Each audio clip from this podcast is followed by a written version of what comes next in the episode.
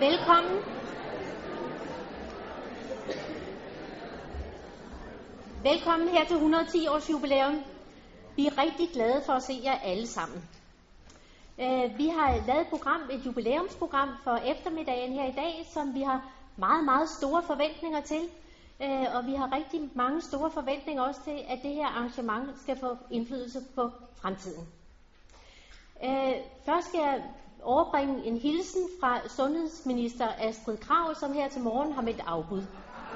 Uh, hun var forhindret i at deltage, og sådan er det jo nogle gange, når man uh, prøver at få ministre til at komme. Jeg talte med hende i mandags, hvor hun sagde, at hun ville komme. Jeg har talt med en fuldmægtig adskillige gange i sidste uge, og jeg ved, der ligger en rigtig flot tale, hun ville have holdt. Men Astrid Krav bad mig om at hilse jer rigtig mange gange, og hun ønskede os et godt arrangement her til eftermiddag. Jeg vil straks give ordet videre til rektor Ulla Kok fra UCSJ. Ulla Kok har i en længere årrække været rektor her på Ankerhus, og er nu rektor for Professionshøjskolen USCJ, hvor at uh, ernærings- og sundhedsuddannelsen er en del af. Så ordet er dit, Ulla. Jeg skal bare have lyd på den der. Jeg tror, den er i orden. Prøv nu.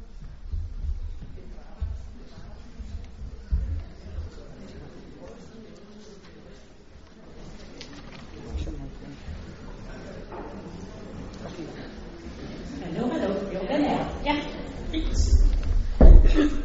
Jeg putter den lige i lommen, så har jeg styr på den, tror jeg. nu, var, nu var det, jeg skulle have sagt, kære sundhedsminister øh, Astrid Krav, det gør jeg så ikke. Men jeg havde faktisk også glædet mig til at høre hende.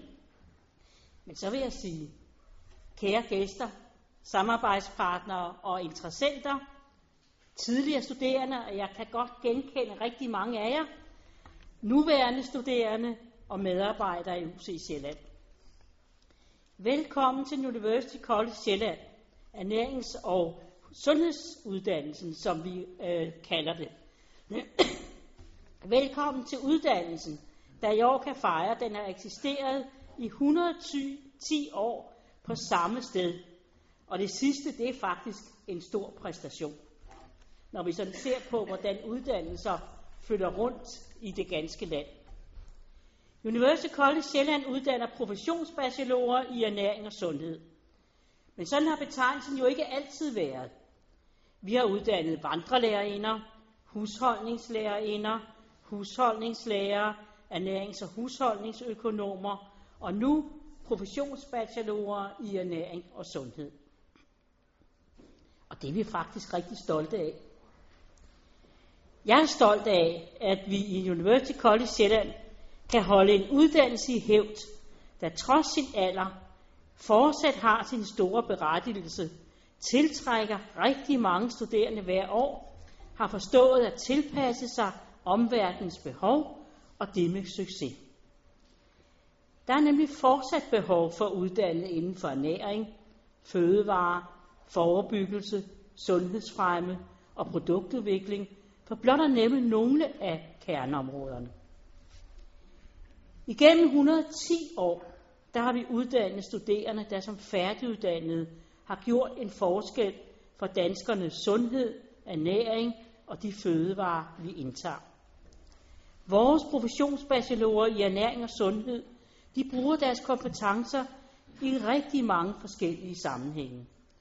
Hvis vi for eksempel kigger ned over programmet for i dag, så kan vi se, at vores dimittenter arbejder som produktudvikler, arbejder med vægttab i Sundhedsstyrelsen, arbejder med klinisk ernæring på Rigshospitalet eller som sundhedskonsulenter i kommunerne. Og de finder også helt andre jobmuligheder inden for for eksempel bæredygtig CSR, beskæftiger sig med organisationsudvikling og faglig formidling, om fødevarer eller tager en kandidatuddannelse. Jeg har allerede snakket med nogen, som faktisk allerede er i gang, og skaber ny forskning på området. Men samtidig så afspejler dette, som jeg lige sådan har nævnt, at der ikke er tale om én profession, men om mange professioner. Og det har faktisk gennem tiden, gennem alle de 110 år, givet rigtig store udfordringer. Fordi man kan spørge sig selv, Hvad er en professionsbachelor i ernæring og sundhed? Hvor finder man som uddannet et job, når denne betegnelse faktisk aldrig står i overskriften på en jobannonce? De sidste dataanalyser, og de er faktisk meget nye, de er fra denne her uge, de viser, at vores færdiguddannede i højere grad end bare for nogle år siden finder relevante job. Og det sker både inden for det offentlige og det private, øh, den private sektor. Og den fordeling, som vi kan se, der er mellem det offentlige og private, er 60% på det offentlige øh, arbejdsmarked og 40% på det private arbejdsmarked. Og som en af de få uddannelser øh, blandt det, vi kalder vores velfærdsprofessioner, så er det lidt enestående. Øh, der er til sammenligning også fysioterapeutuddannelsen, hvis vi bliver inden for det velfærdsteknologiske og sundhedsområde. På en og sundhedsuddannelserne, der kan man med stolthed se tilbage på en uddannelse, der i den grad har været med til at sætte dagsordenen lokalt, regionalt, nationalt og internationalt. Uddannelsen har i den grad haft et samfunds- og et omverdensperspektiv. Uddannelsen her på Ankerhus har tiltrukket studerende fra hele Danmark og gør det stadigvæk, Norden og udlandet. Men det har også været kendetegnende for uddannelsen, dens medarbejdere og ledere, at man har sat dagsordenen for samarbejdet med andre uddannelser op igennem tiden, også med andre institutioner og organisationer. Jeg vil sige, at det er kendetegnende for uddannelsen, at man gerne vil samarbejde, og derfor har Ankerhus været i front ved etablering af det, der i dag hedder University College Sjælland, dog med sådan en mellemperiode, øh, som nogen kan huske hed CVPU. Den var meget, meget kort, men øh, jeg kan fortælle til de af der ikke ved det, at der var et tidspunkt i Danmark, hvor man troede, man skulle dele de pædagogiske uddannelser i en sektor, og sundhedsuddannelser i en anden sektor, og derfor så etablerede vi CVPU, som var den pædagogiske del, og dengang der hørte ernæring og sundhed til den pædagogiske sektor. Det ændrede sig så her for nogle år tilbage. Men også i CVU-tiden var Ankerhus aktiv. Og det vil jeg sige til sådan en 110-årig aldrende dame, kan vi nok kalde det, at det er fortsat rigtig vigtigt at være proaktiv i forhold til, hvad der er, der sker i omverdenen og i samfundet. Det er mit håb, at de 110 års viden og erfaring, som studerende og medarbejdere her på ernæring og sundhed trækker på hver dag, at de kan andre i UCSJ ligeledes forstå glæde af ved at dele denne viden. I har opbygget, til den viden, som I har opbygget, og ved at bringe denne viden i spil i fælles projekter med kollegaer og medstuderende i hele UC Sjælland. Egentlig så ligger der et stort uudnyttet innovationspotentiale i et samspil mellem professionerne. Hvis vi formår at udnytte det potentiale, vil professionsbachelorer uddannet på University College Sjælland have den ekstra dimension, der kommer fra ernæring og sundhed. Fordi UCSJ, identiteten, den ligger netop i, at vi har så mange og så forskellige uddannelser.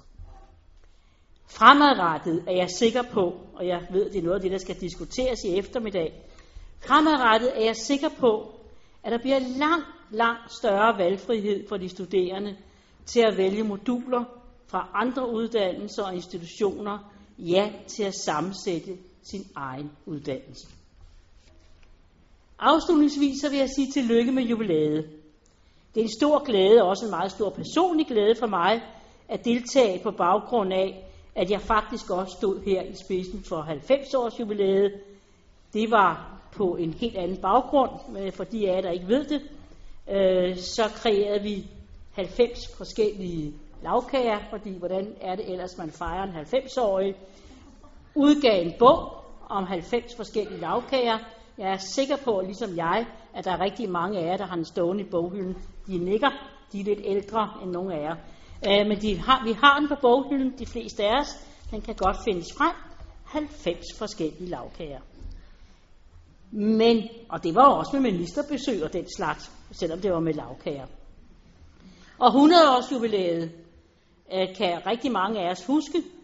Det er kun 10 år siden. Det var meget flot, meget formelt. Og så i dag, så har jeg mulighed for også at deltage i 110 års øh, jubilæet, hvor man sætter fokus på fremtidens uddannelse. Så velkommen til jer alle, til udfordringerne og mulighederne, der i dag er for alle jer, der deltager, for at åbne sig op mod hinanden, og velkommen til at møde en bredde inden for faglighed og viden. Velkommen til hele sektoren og en fælles mangfoldighed, og velkommen til de tidligere studerende og andre i branchen, som i dag har mulighed for at kigge ind i en sektor, der er i vækst. Så jeg vil sige velkommen til alle denne eftermiddag med taler og faglige debatter i salongerne, hvor vi sammen sætter fokus på fremtiden inden for uddannelse og undervisning i ernæring og sundhed. Tak for ordet.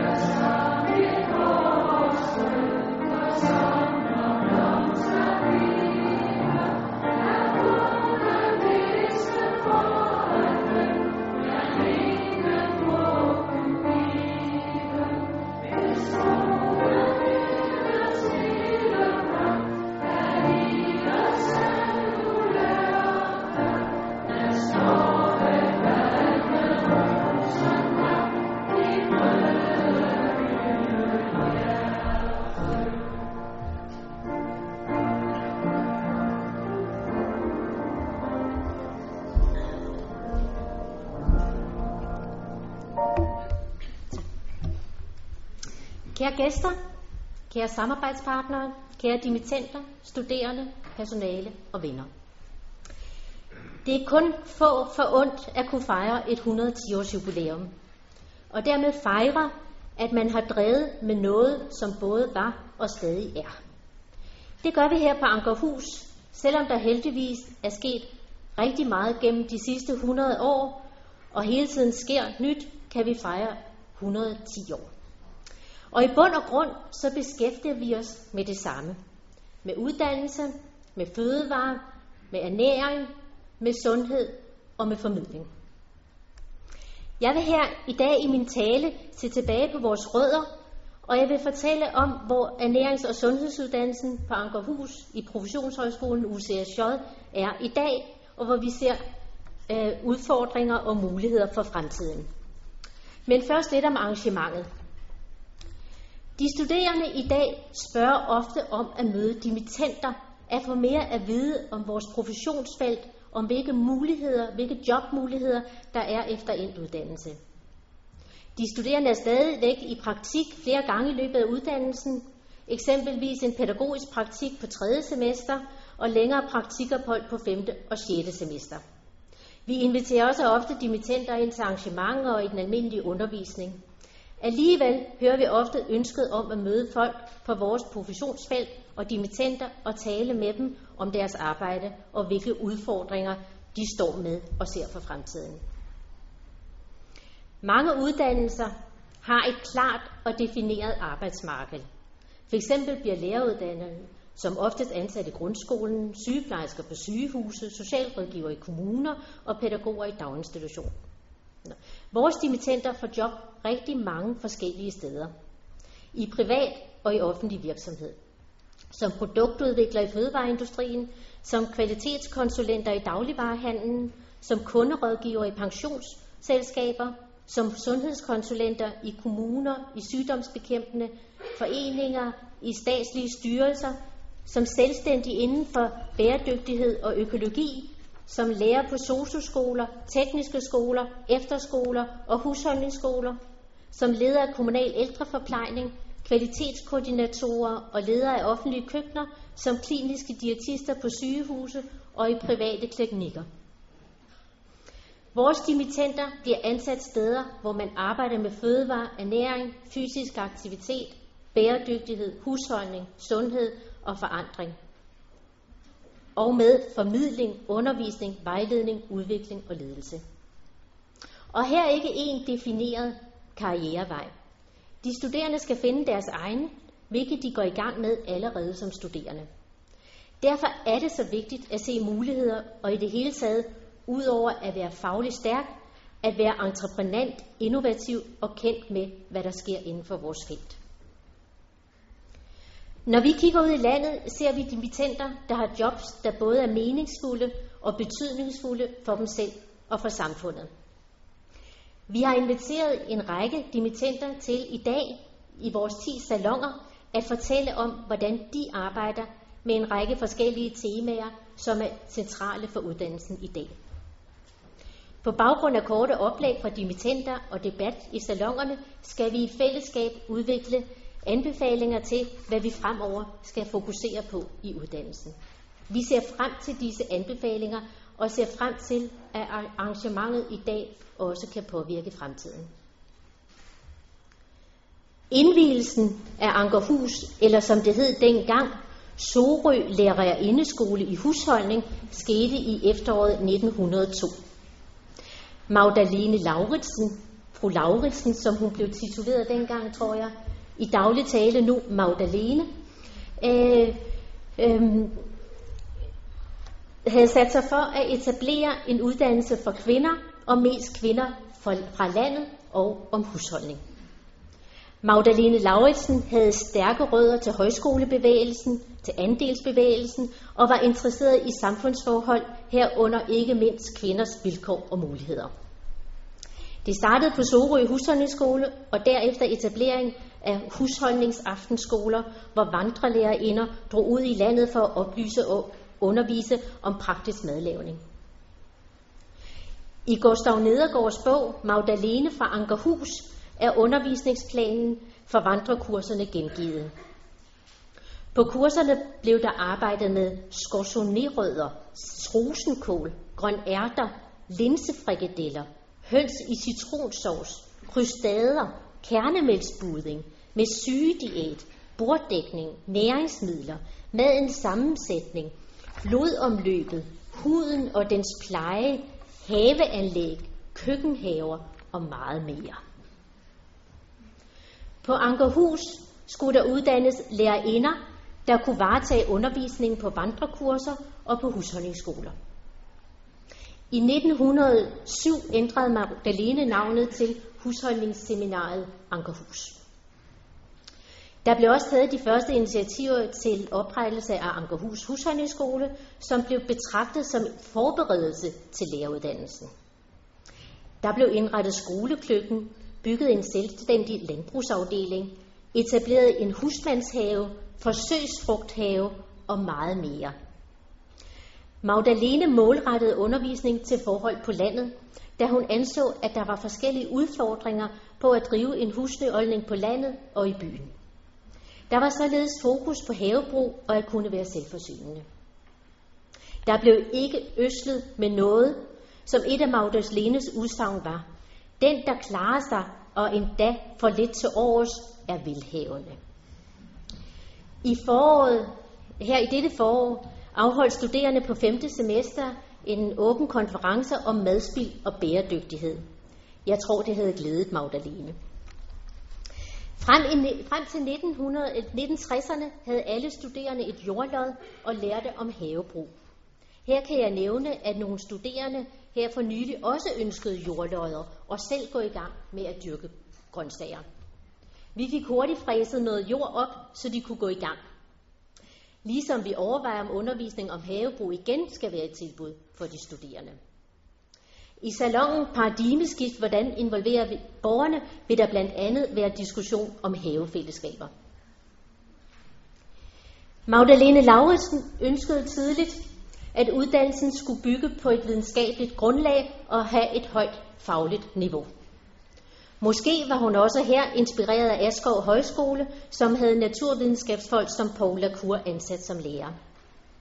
Måske var det også på grund af kritik fra københavnerne, der havde tætte forbindelser med Landbohøjskolen og ønskede det, vi nu kalder en akademisering. I 1907 blev læge Karoline Sten, som var en anerkendt forsker fra Universitetet i Oslo, ansat som docent i kemi og ernæringsfysiologi ved seminaret. Der blev også inddraget videnskabelige metoder, og eksempelvis vandrekurserne blev grundigt evalueret. I salon 2 diskuterer vi i dag evidens og metode. Dimittenterne de første år blev vandrelærerinder, lærer ved husholdningsskoler, i folkeskolens husholdningsundervisning, ved haveselskaber og i landbrug og husholdningsforeninger. I starten var det en uddannelse på tre måneder, men hurtigt blev den længere. I 1920'erne to år, siden tre et halvt år, som den stadig er. Uddannelsen blev hurtigt en succes, og Ankerhus blev bygget ud, og Magdalene gik også for indflydelse i samfundet. Hun var kvindepolitisk aktiv og markerede indførelsen af kvindernes valgret i 1915 med at plante kvindernes e ved indkørslen af Ankerhus, til Ankerhus.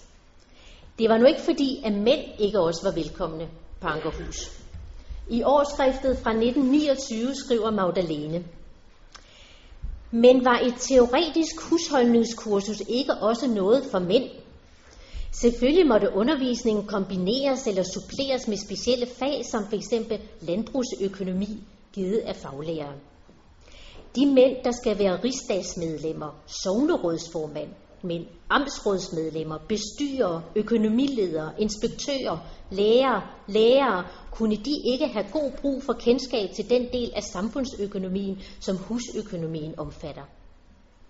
Og der er vi så heldige på Ankerhus at have flere dygtige mandlige lærere, vil jeg ikke tage i betragtning at sige velkommen også til de unge mænd, mænd der kunne tænke sig at studere husholdningsfag på Ankerhus. Der skulle dog gå fra 1929 til 1972, hvor den første mand dimitterer fra Ankerhus. Det var Paul Arnsen, som er her i dag. Hej Paul. Øh, og Paul er med i salongen om at være mand på en uddannelse med flest kvinder. Da vi bød velkommen til 200 nye studerende for en måned siden, var 14 procent mænd. Vi ønsker mangfoldighed også blandt vores studerende. Kvinder og mænd, unge og ældre, fra nær og fjern. Alle er velkomne, og vi arbejder for at understøtte læring og styrke, studiemiljø for alle. Vi deltager i del, disse år i et projekt i UCSJ om mænd på uddannelse, af uddannelser, hvor der er flest kvinder. Et andet emne, der optog Magdalene, var afholdssagen. Hendes måske mest kendte citat lyder, Hvad skal man med vin og øl, når man kan få sodavand i flere farver? I 1936 blev Magdalene spurgt af Danske Kvinders Ædruelighedsråd.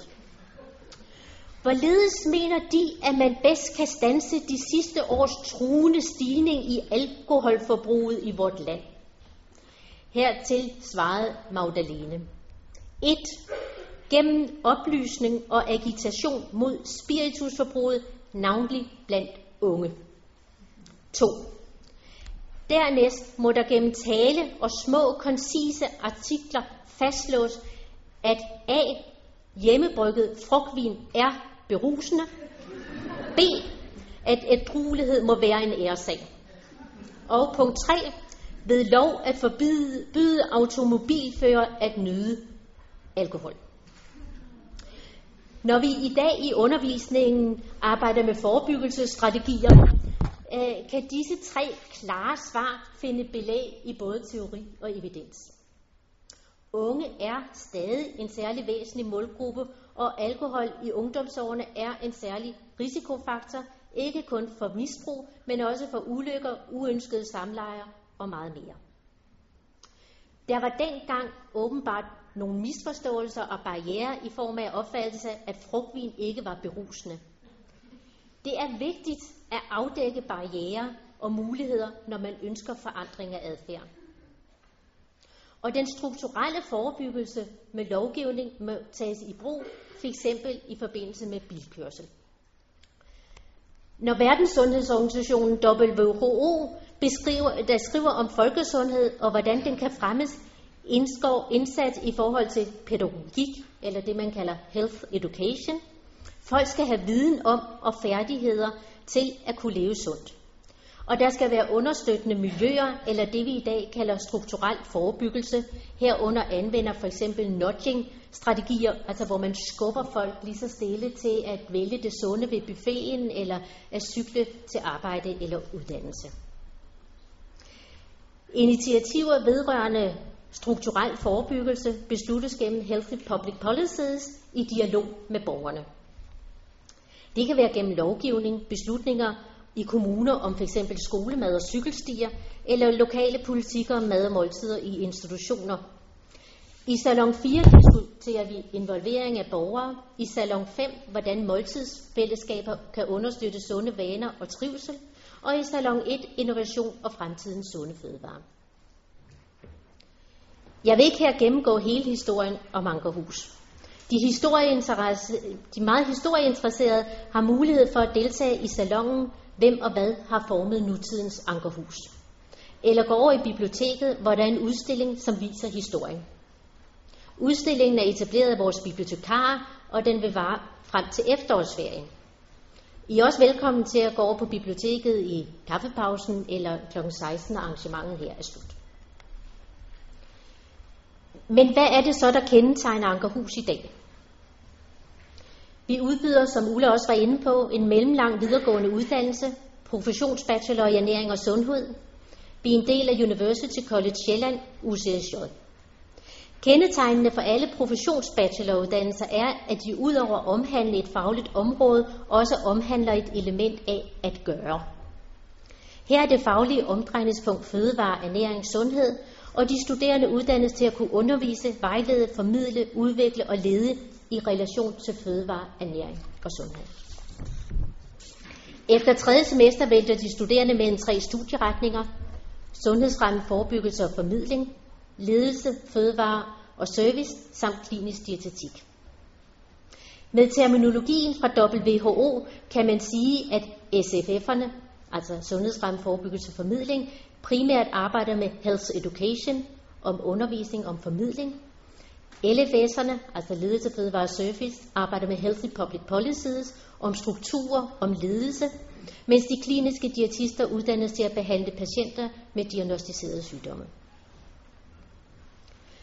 Magdalene Lauritsen var meget optaget af, at Ankerhus skulle rette sig mod landhusholdninger og de særlige vilkår på landet. Denne vinkling er vi stadigvæk opmærksomme på. Vi ligger i Region Sjælland, som er den region i Danmark, hvor der f.eks. er flest overvægtige. Region Sjælland har også det laveste niveau i forhold til uddannelse. Der er en social gradient i sundhed og i sundhedsadfærd. Der er i Danmark, det er i Danmark dem med højst uddannelse, som spiser sundest, bevæger sig mest og ryger mindst. Vi har ikke i dag dokumentation for, at det at bo på landet er en særlig risikofaktor for overvægt og fedme. Men vi har nogle særlige udfordringer for, at sundhedsfremme og forebyggelse ikke kun er for byboere. Der er særlige udfordringer til metoder og initiativet, når målet er sundhedsfremme og forebyggelse blandt personer med kort uddannelse, blandt socialt udsatte og dem, der ikke er motiveret eller har tradition for at prioritere sundhed.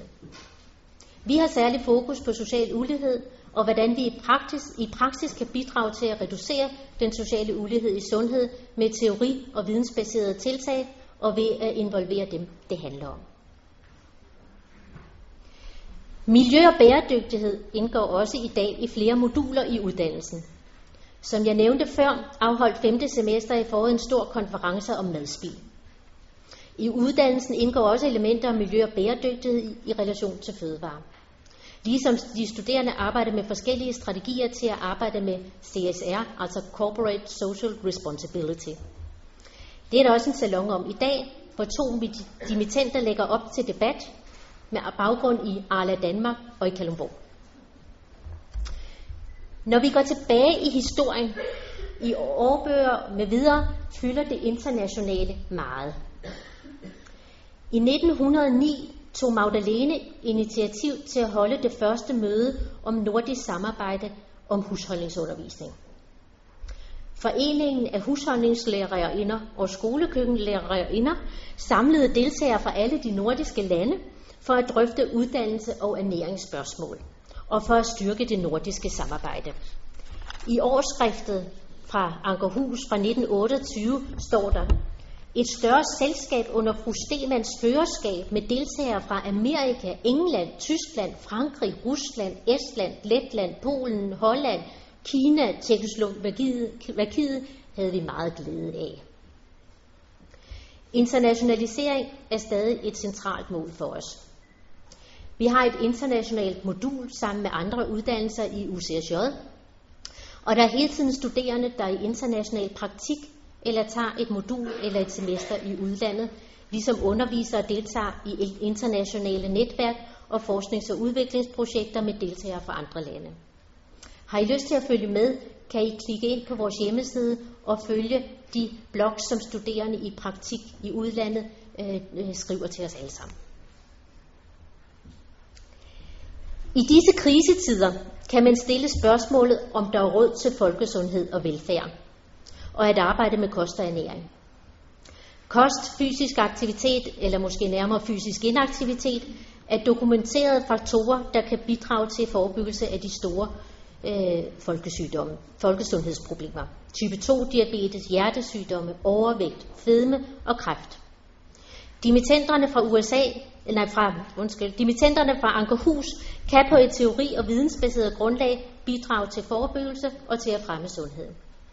Med eksempelvis kostvejledning af borgere og undervisning af fagpersoner, og med den strukturelle tilgang til at udvikle fødevarer med f.eks. mindre saltindhold, etablere nøglehulscertificerede kantiner og restauranter og meget mere. Jeg vil sige, der er ikke råd til at lade være. At bidrage til at højne folkesundheden og fastholde velfærden i samfundet kræver høj faglighed samt innovative og entreprenante kompetencer. Det er dem, vi arbejder med i dag. Og her står vi så på skuldrene af Magdalene, som må siges at være en rigtig iværksætter. Der er, noget, der er nogen, som jeg meget gerne vil sige tak i dag, og der takke særligt for at bidrage til det her arrangement. Jeg vil gerne takke Claus Meier og frugtavlerne på Lilleø for æbler til æblekagen. Vi skal nemlig have gammeldags æblekage, tilberedt af egne æbler fra Ankerhus og fra Lilleø. Jeg vil gerne sige tak til personer, som står bag den her dag. Vi har en planlægningsgruppe, som består af bibliotekar Agnete Ottesen, lektor Birte Kofod Mortensen, lektor Hanne Kjærskov, tidligere lektor Inger Marie Jørgensen, studiesekretær Malene Mansius, studerende Stine Jespersen, lektor Thomas Ågren og kantineleder Tina Didriksen. Og derudover tak til alle, der bidrager i salonger og i øvrigt har bakket op og er med i dag. Og jeg vil så give ordet videre til næste taler, og det er Bjarke Klein, som er formand for de studerendes råd på Ankerhus. Og Bjarke vil også holde en tale. Og Bjarke, du sidder et eller andet. Du sidder lige der.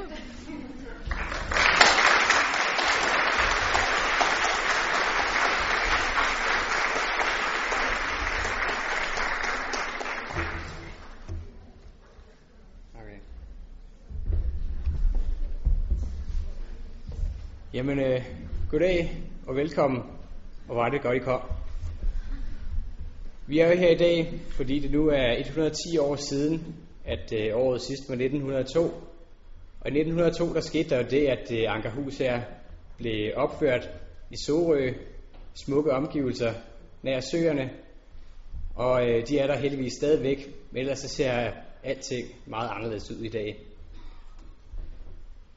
For Ankerhus, eller det øh, område, vi beskæftiger os med her på Ankerhus, ernæring og sundhed, det er jo, øh, det er jo under konstant forandring. Vi bliver hele tiden klogere og finder ud af nye ting, og det er jo fantastisk.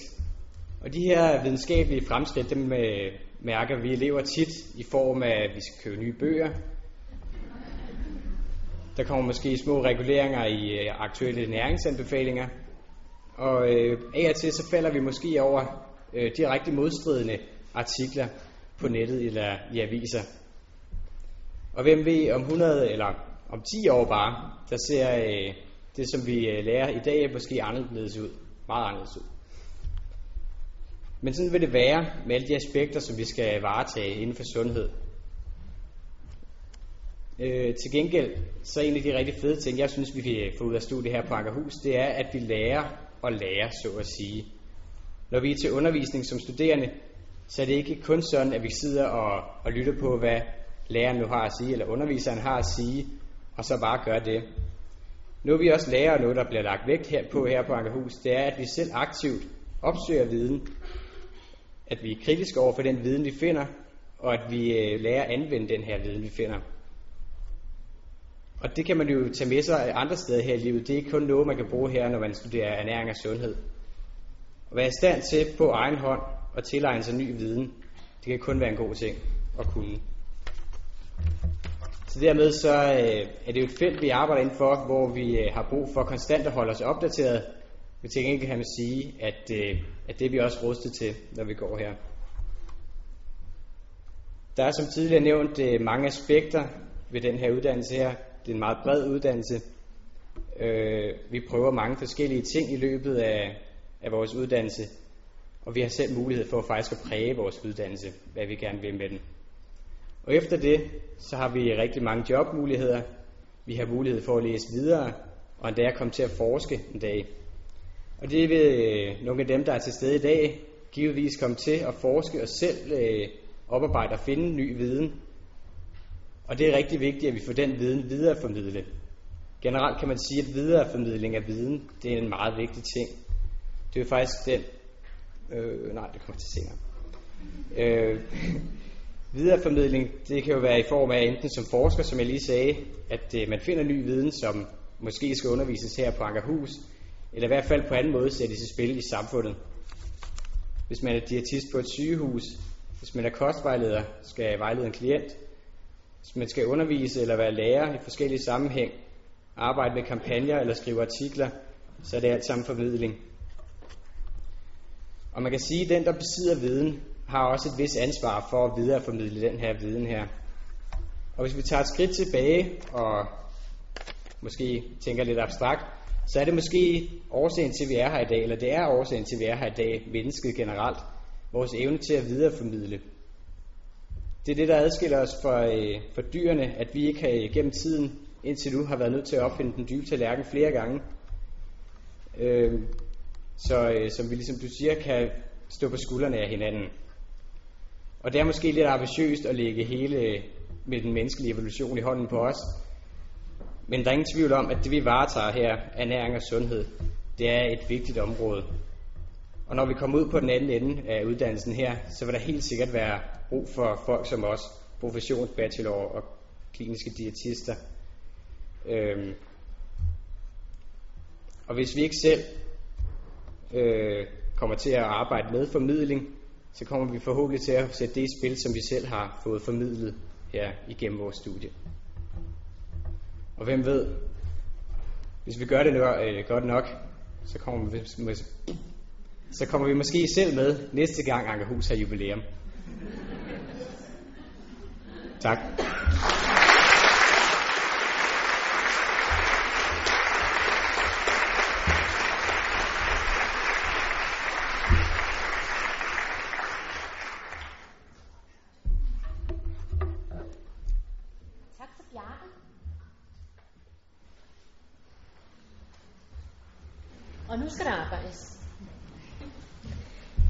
Har 10 salonger.